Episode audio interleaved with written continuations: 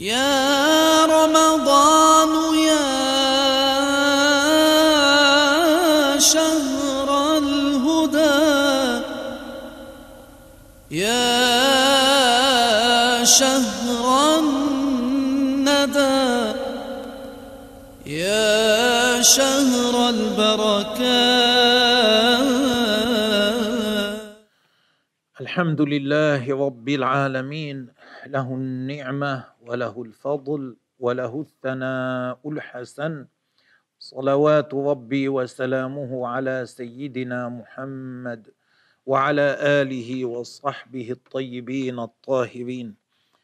أما بعد فبعد أن أنهينا تقريبا الكلام بعد أن أنهى المصنف رحمه الله الكلام على توحيد الله تعالى بقي تنبيه مهم ننبهه فيما يتعلق بذلك ثم ننتقل إلى الكلام عن النبوة. قال المؤلف رحمه الله تنبيه مهم. لا يعفى الجاهل مما ذكرناه من الأصول ولا يعذر فيما يقع منه من الكفر لعدم اهتمامه بالدين. الجاهل إذا وقع في الكفر لجهله لا يعذر يكفر كما أن الذي يشرب السم وهو جاهل أنه سم يضره السم. كذلك من وقع في الكفر لجهله لا يعذر بالجهل لأنه لو كان الجهل عذرا لكان الجهل أفضل من العلم. كان الواحد منا بقي جاهلا ثم قال ما شاء وفعل ما شاء ولا يؤاخذ في الآخرة. فيكون الجهل أفضل من العلم وليس الأمر كذلك. ولو كان الجهل يسقط المؤاخذة لكان الجهل خيرا من العلم. وهذا خلاف قوله تعالى قل هل يستوي الذين يعلمون والذين لا يعلمون? معناه لا يستوي الجاهل والعالم. العالم أفضل من الجاهل العلم أفضل من الجهل هذا معناه م.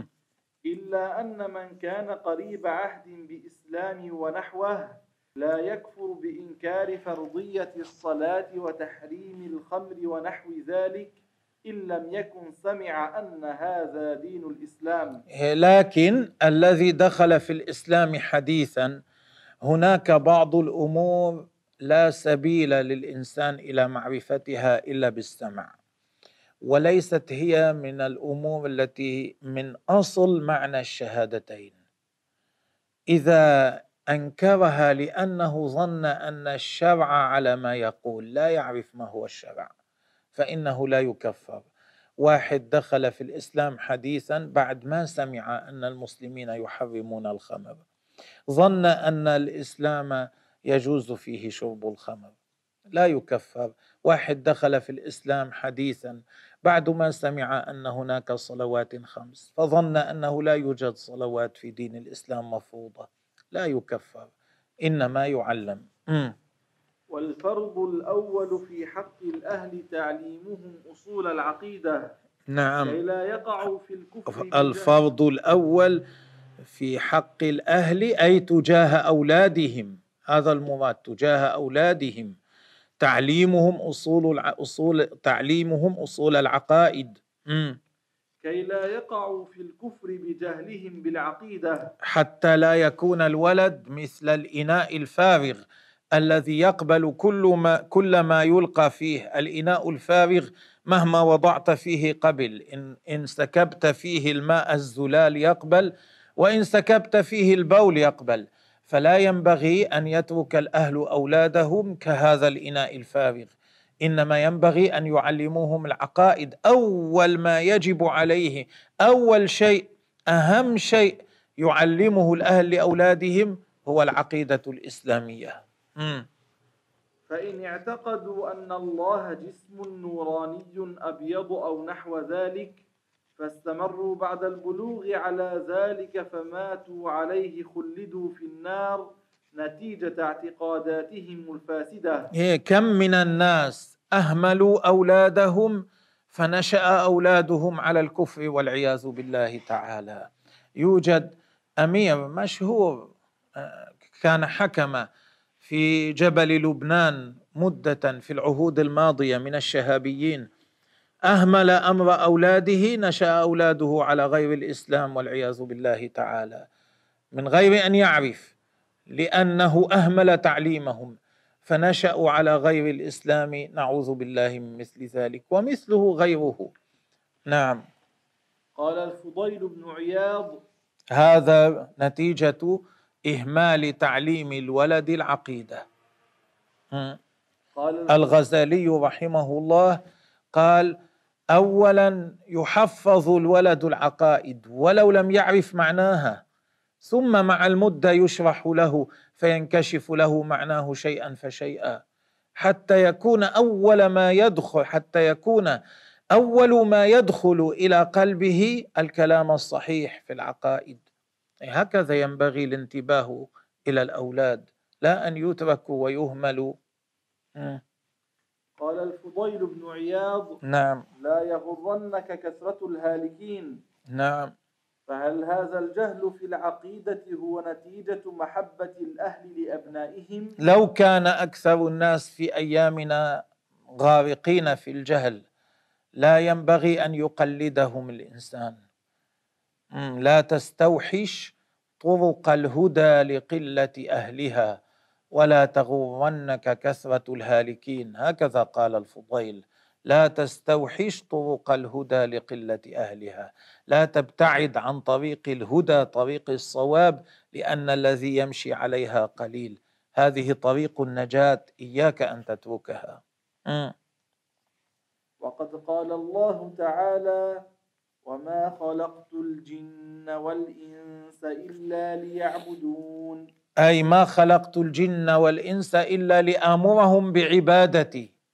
نعم. هذا أعظم فرض على العبيد توحيد الله تعالى. وجاء في تفسير الآية أي وما خلق الله الجن والإنس إلا ليأمرهم بعبادته. إيه، هكذا جاء عن الإمام أبي حنيفة رضي الله عنه. وبعد أن جاءنا الهدى وهو الرسول صلى الله عليه وسلم نعم. وقامت علينا الحجة به فلا عذر لنا. لا عذر لنا إذا لم نؤمن. قبل أولئك أهل الفترة ما كانوا سمعوا برسالة أي نبي من الأنبياء. أولئك إذا ماتوا على الكفر لهم عذر لا يدخلون النار. أما نحن بلغتنا الرسالة المحمدية ما لنا عذر نسأل الله تعالى أن يحسن لنا الختام قال تعالى وما كنا معذبين حتى نبعث رسولا. وقد بعث محمد عليه الصلاة والسلام. الآن ننتقل إلى الكلام عن النبوة. هذا ختم به شيخنا رحمه الله القسم الأول متعلقة بتوحيد الله تبارك وتعالى حثا على طلب هذا العلم والاهتمام به كبارا وصغارا وهذا الذي ينبغي. الآن انتقل رحمه الله إلى بيان أمر النبوة. النبوة اشتقاقها من النبأ أي من أين أخذت النبوة؟ مشتقة. من أيش؟ من النبأ يعني الخبر. ليش؟ لأن النبوة إخبار عن الله. هكذا لأنها إخبار عن عن الله. أو أو من النبوة. أو هي مشتقة من النبوة. النبوة المكان المرتفع. م. وهي الرفعة. م. فالنبي على لأن النبي أرفع من غيره. م. فالنبي على الأول فعيل بمعنى فاعل. يعني لفظ النبي على المعنى الأول على وزن فعيل بمعنى فاعل بمعنى المبلغ. م. لأنه يخبر عن الله بما يوحى إليه. نعم. أو فعيل بمعنى مفعول. نعم. أي مخبر عن الله. أو بمعنى مفعول. لأن الملك يخبره عن الله. إما هذا وإما هذا. أي مخبر عن الله أي يخبره الملك عن الله. نعم. فالنبوة جائزة عقلا ليست مستحيلة. لا, لا استحالة في ذلك. نحن نحتاج الأنبياء. كيف يعرف الإنسان ما الذي ينجي في الآخرة؟ كيف يعرف الواحد منا أنه لا بد أن يصلي خمس صلوات؟ كيف يعرف الواحد منا أنه لا بد أن يتوضأ للصلاة؟ هذا مثل هذا لا يعرف إلا من طريق الأنبياء. فالنبوة جائزة من حيث العقل جائزة ومن وبالفعل حصلت. أرسل الله تعالى الأنبياء للناس. م.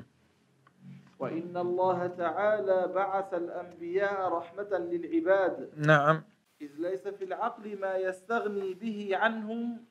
لأن العقل لا يستقل بمعرفة الأشياء المنجية في الآخرة. هذا معنى أن بعثة الأنبياء جائزة عقلا. يعني العقل لا يقضي لا يحكم بأن هذا مستحيل. إنما يحكم العقل بأن هذا جائز. م. ففي بعثة الأنبياء مصلحة ضرورية لحاجتهم لذلك. نعم. فالله متفضل بها لحاجة العباد. ففي بعثة الأنبياء مصلحة ضرورية للعباد لحاجتهم أي لحاجة العباد لذلك لهذه البعثة. م. الله متفضل بها على عباده. فالله تفضل ببعثة الأنبياء على عبيده. فهي سفارة بين الحق تعالى وبين الخلق. الأنبياء يبلغون الخلق عن الله سفارة بين الله تعالى وبين الخلق م. الفرق بين الأنبياء والرسل ثم الأنبياء الذين أرسلهم الله منهم من هو نبي غير رسول ومنهم من هو نبي رسول. اعلم أن النبي والرسول يشتركان في الوحي كلاهما أوحى الله إليه بالنبوة. فكل قد أوحى الله إليه بشرع يعمل به لتبليغه للناس. كل منهما الله تعالى أوحى إليه بشرع حتى يبلغه للناس ليعملوا به. غير أن الرسول يأتي بنسخ بعض شرع من قبله أو بشرع جديد. والنبي غير الرسول يوحى إليه ليتبع شرع رسول قبله وليبلغه. النبي غير الرسول أوحي إليه أن يتبع شرع رسول كان قبله وأن يبلغ ذلك للناس. أما النبي الرسول فأوحي إليه بأحكام بشرع فيه أحكام جديدة لم تكن في شرع الرسول الذي قبله. هذا معنى النبي الرسول. إما بعض الأحكام كانت في شرع الرسول الذي قبله توقف العمل بها أو هناك أحكام جديدة لم تكن ذكرت في شرع الرسول الذي قبله. هذا يقال له نبي رسول يعني جاء في الشرع الذي أوحاه الله إليه أحكام لم تكن في شرع الرسول الذي قبله. مثلا في شرع سيدنا آدم أوحى الله إليه أنه يجوز أن يتزوج ولد ولد ولده بنته لكن إذا ولدت من بطن آخر غير البطن الذي ولد هو منه. هذا كان في شرع آدم. آدم كان نبيا رسولا أوحى الله إليه بشرع حتى يتبعه الناس فيه. في شرع ولده شيث صار حراما أن يتزوج الأخ أخته ولو كانت من بطن غير البطن الذي ولد هو منه. شيث إذن نبي رسول وهكذا في شرائع بعض الأنبياء السابقين كانت الصلوات المفروضة صلاة واحدة في اليوم والليلة. في شرع نبينا عليه الصلاة والسلام خمس صلوات في اليوم والليلة. عندما يتغير حكم في الشرع الذي أوحاه الله تعالى إلى الرسول يعني عندما يوحى إلى النبي بحكم لا يكون هذا الحكم في شريعة الرسول الذي قبله يكون هذا النبي نبيا رسولا. أما إذا أوحى الله إليه بلغ شريعة الرسول الذي قبلك للناس يكون نبيا غير رسول. مثلا داود وسليمان كانا يبلغان شريعة التوراة للناس ما نزل على سيدنا موسى كانا نبيين غير رسولين أما عيسى أوحى الله إليه بأحكام ليست في شرع التوراة فكان نبيا رسولا هذا هو الفرق م. فلذلك قال العلماء م. كل رسول نبي وليس كل نبي رسولا. إيه، ليس كل نبي رسولا لأنه ليس كل نبي يوحى إليه بأحكام لم تكن في شرع الرسول الذي قبله. بعض الأنبياء يوحى إليه بحكم آه، يوحى إليه بتبليغ شرع الرسول الذي قبله. م. ثم أيضا يفترقان في أن الرسالة يوصف بها الملك والبشر. أيضا الفرق بين الرسالة والنبوة أن الرسالة يجوز إطلاقها على الملك أيضا. يقال جبريل رسول الله إلى الأنبياء مثلا. م. والنبوة لا تكون إلا في البشر. أما النبوة فلا تكون إلا في البشر. لا يقال عن جني نبي ولا يقال عن ملك من الملائكة نبي. م. ما يجب للأنبياء وما يستحيل عليهم. ما هي الصفات التي لا بد أن يكون الأنبياء متصفين بها؟ وما هي الصفات التي لا يجوز أن تنسب إلى الأنبياء؟ مم. يجب للأنبياء الصدق ويستحيل عليهم الكذب. يجب أن يكون الأنبياء صادقين ويستحيل عليهم أن يكذب احد أن يكذب أحدهم. مم. وتجب لهم الفطانة ويستحيل عليهم البلادة والغباوة. أيضا يجب أن يكون كل نبي من الأنبياء ذكيا. لا يجوز أن يكون نبي من الأنبياء غبيا. لو كان غبيا ضعيف الذكاء كيف يقيم الحجة على الكفار؟ لو كان يكذب كيف يصدقه الناس بما جاء به؟ لا بد أن يكون النبي من الأنبياء فطنا ذكيا فطنا صادقا. يجب لهم الصيانة. ويجب لهم الصيانة أي أن يكونوا مصانين من الرذالات والسفاهات. م. فيستحيل عليهم الرذالة والسفاهة أي- والجبن. يستحيل عليهم الرذالة والسفاهة يستحيل عليهم التصرف الذي يسقطهم من الأعين. يستحيل عليهم أن يتصرفوا تصرفات الناس الدون الاسافل هذه التصرفات التي تكون بلا حكمة تكون سفيهة. يستحيل أن يصدر منهم هذا. والجبن والجبن أيضا لا يجوز أن يكون نبي من الأنبياء جبانا. النبي من الأنبياء قد ينفر. من شيء ينفر منه الناس عادة. قد يصيبه خوف طبيعي. أما الجبن فلا يليق بنبي من الأنبياء. بعض الصحابة قال كنا إذا حمي الوطيس واشتد القتال اتقينا برسول الله صلى الله عليه وسلم. أي صرنا خلفه احتمينا به. نعم. وكل ما ينفر عن قبول الدعوة منهم. ولا يتصفون بصفة تمنع الناس من قبول الدعوة منهم. مثلا لا يصاب أحدهم بمرض ينفر الناس بسببه من الاقتراب منه مثل الجذام مثل خروج الدود من الوجه أو من الجسم. هذا يمنع من قبول الدعوة منهم. لا يقعد الناس معهم حتى يستمعوا إليهم. والله أرسلهم ليبلغوا الناس لا لينفروهم مم. وكذلك يستحيل عليهم كل مرض منفر.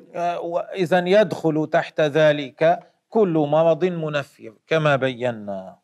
فمن نسب إليهم الكذب ولا لا يجوز أن يكون الواحد منهم تاء أو فاء لا يعرف أن يخرج الكلام. لأن هذا يمنع قبول الدعوة منه ينفر الناس منه. وهكذا كل صفة تشبه هذا. فمن نسب إليهم الكذب أو الخيانة أو الرذالة أو السفاهة أو الجبن أو نحو ذلك فقد كفر. لأنه حقرهم ولم يعرف حقيقة معنى النبي. لو قال محمد نبي الله هذا ما فهم معنى النبي. فيكون كافرا والعياذ بالله تعالى. لكن هنا بقي شيء.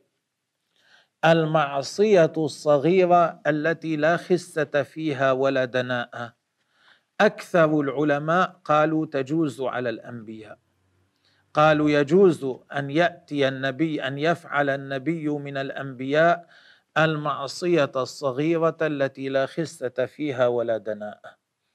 قالوا لكن لا يستمر على ذلك. إنما يسرع في التوبة قبل أن يقتدي به فيها غيره من الناس. يسرع يلهمه الله التوبة منها قبل أن يفعل مثله غيره من الناس.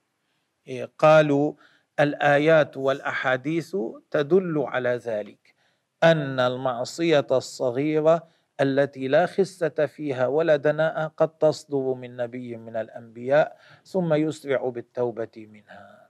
لذلك بما أن هذا جاء في القرآن والحديث لذلك أغلب العلماء على ذلك. وبعض العلماء قال من أهل السنة قالوا لا يجوز لا يحصل حتى الصغيرة لا تحصل من حتى الصغيرة التي لا خسة فيها ولا دناءه لا تحصل منهم. لكن وأول الآيات التي جاء فيها ذكر ذلك. وعصى آدم ربه فغوى. قالوا نقول عصى لكن عصى هنا ليس معناها أنه فعل الذنب. معناها فعل ما لا ينبغي أن يفعله من كان في مرتبته. هكذا فسروها وهذا خلاف الظاهر. على كل حال أغلب هذا فيه خلاف بين علماء أهل السنة وأغلبهم قال يجوز على الأنبياء المعصية الصغيرة التي لا خسه فيها ولا دناءة لكن يسرعون بالتوبة قبل أن يقتدي بهم غيرهم من الناس. حجتهم في ذلك ظاهر الأحاديث وما ورد ظاهر الآيات وما ورد من الأحاديث في ذلك. نعم. المعجزة. نعم.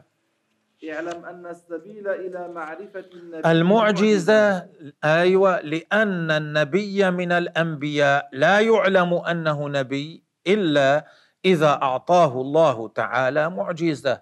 لو لم يعطه الله تبارك وتعالى معجزة كيف تقوم الحجة على الناس؟ كيف يفرق الناس بين الصادق والكاذب؟ لذلك كانت الحجة التي يتبين بها أن هذا الرجل صادق حقيقة هي معجزة هي المعجزة. ولذلك لم يخل نبي من الأنبياء من المعجزات. كل الأنبياء أعطاهم الله تبارك وتعالى معجزات تدل على صدقهم. إيه، إيش هي المعجزة؟ وهي أمر خارق للعادة. يأتي على وفق دعوى من ادعوا النبوة. سالم من المعارضة بالمثل. والمعجزة عرفوها بأنها أمر خارق للعادة. المعجزة حتى الأمر حتى يكون معجزة لابد أن يجتمع فيه شروط. الشرط أو أمور. الأمر الأول أن يكون خارقا للعادة.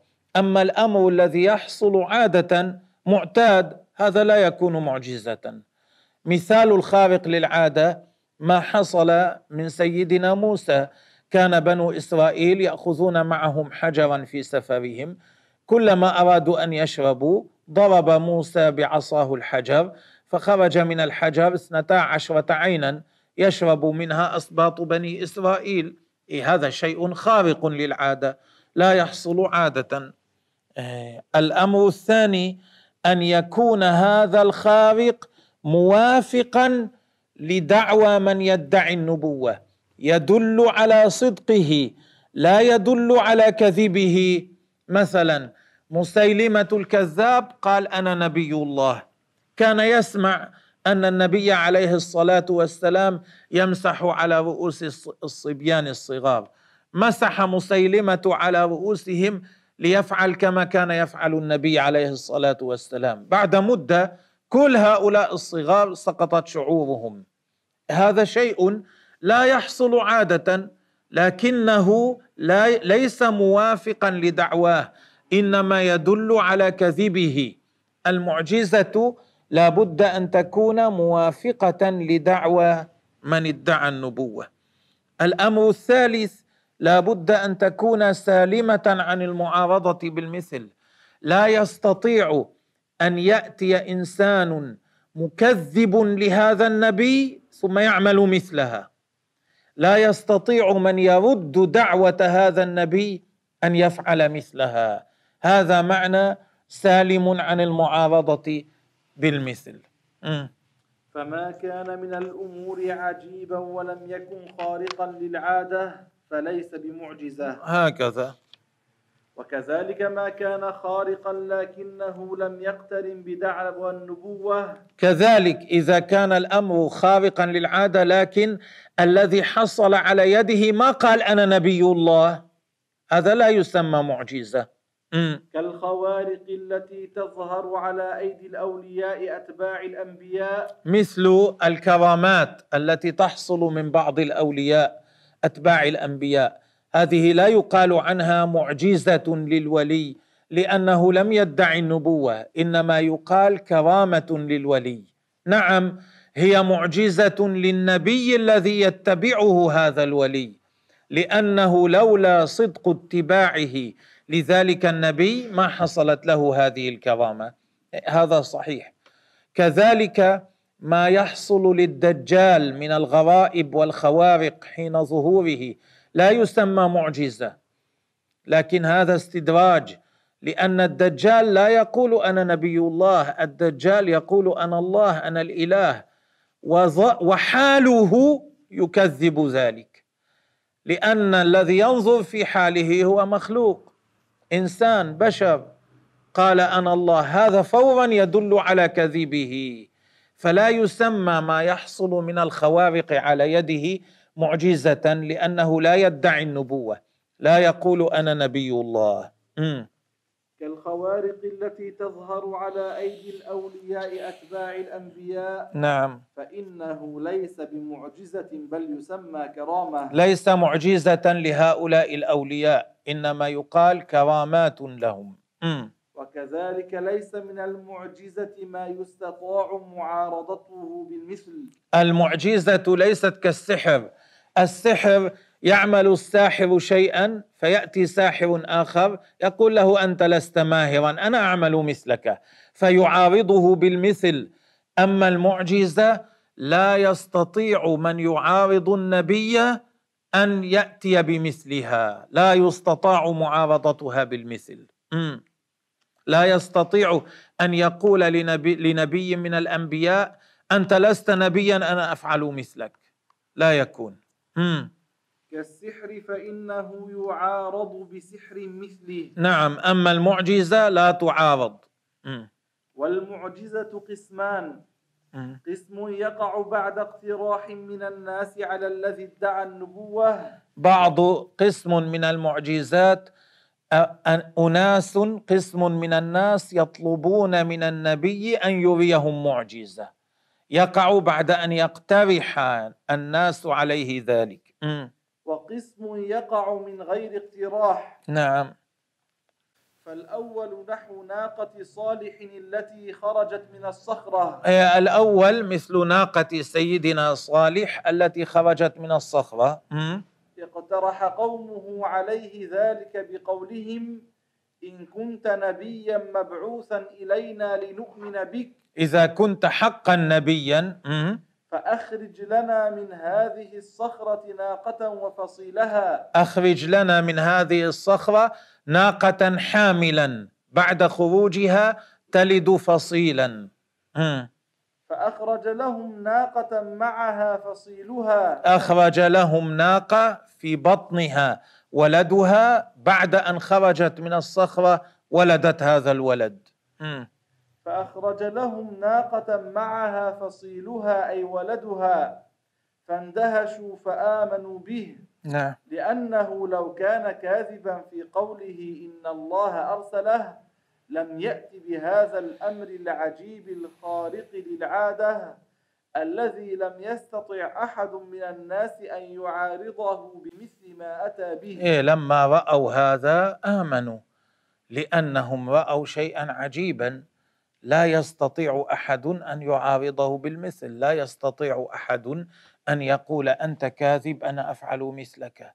فلما رأوا خروج الناقة حية من الصخرة الصماء اندهشوا فآمنوا. فثبتت فثبتت الحجة عليهم. بهذا قامت الحجة عليهم بهذه المعجزة. ولا يسعهم إلا الإذعان والتصديق. إذا أرادوا اتباع حكم العقل لا يسعهم إلا الإذعان إلا التسليم مع اطمئنان القلب إلى صدق ما جاء به هذا النبي والإذعان له والإيمان به. لأن العقل يوجب تصديق من أتى بمثل هذا الأمر ل... الذي لا يستطاع معارضته بالمثل من قبل المعارضين. إيه لأنه لما قالوا له إذا كنت صادقا ليعطيك الله ذلك فأعطاه الله هذا الأمر العجيب. كان هذا من الله تعالى بمثابة قول صدق عبدي فيما ينقل عني فيما يقول عني فيما يبلغ عني وهذا يجب التسليم له. لأن العقل يوجب تصديق من أتى بمثل هذا الأمر الذي لا يستطاع معارضته بالمثل من قبل المعارضين. نعم. فمن لم يذعن وعاند يعد مهدرا لقيمة البرهان العقلي. فمن لم يؤمن من لم يذعن لذلك بل عاند وكذب هذا يكون معناه أنه لا يلتفت إلى البرهان العقلي. يرمي البرهان العقلي خلف ظهره فيخسر. نسأل الله تعالى الا يجعلنا من هؤلاء. عند هذا القدر نتوقف. اليوم ثم نتابع إن شاء الله تعالى غدا بالكلام على غير ذلك من المعجزات. والله تبارك وتعالى أعلم وأحكم.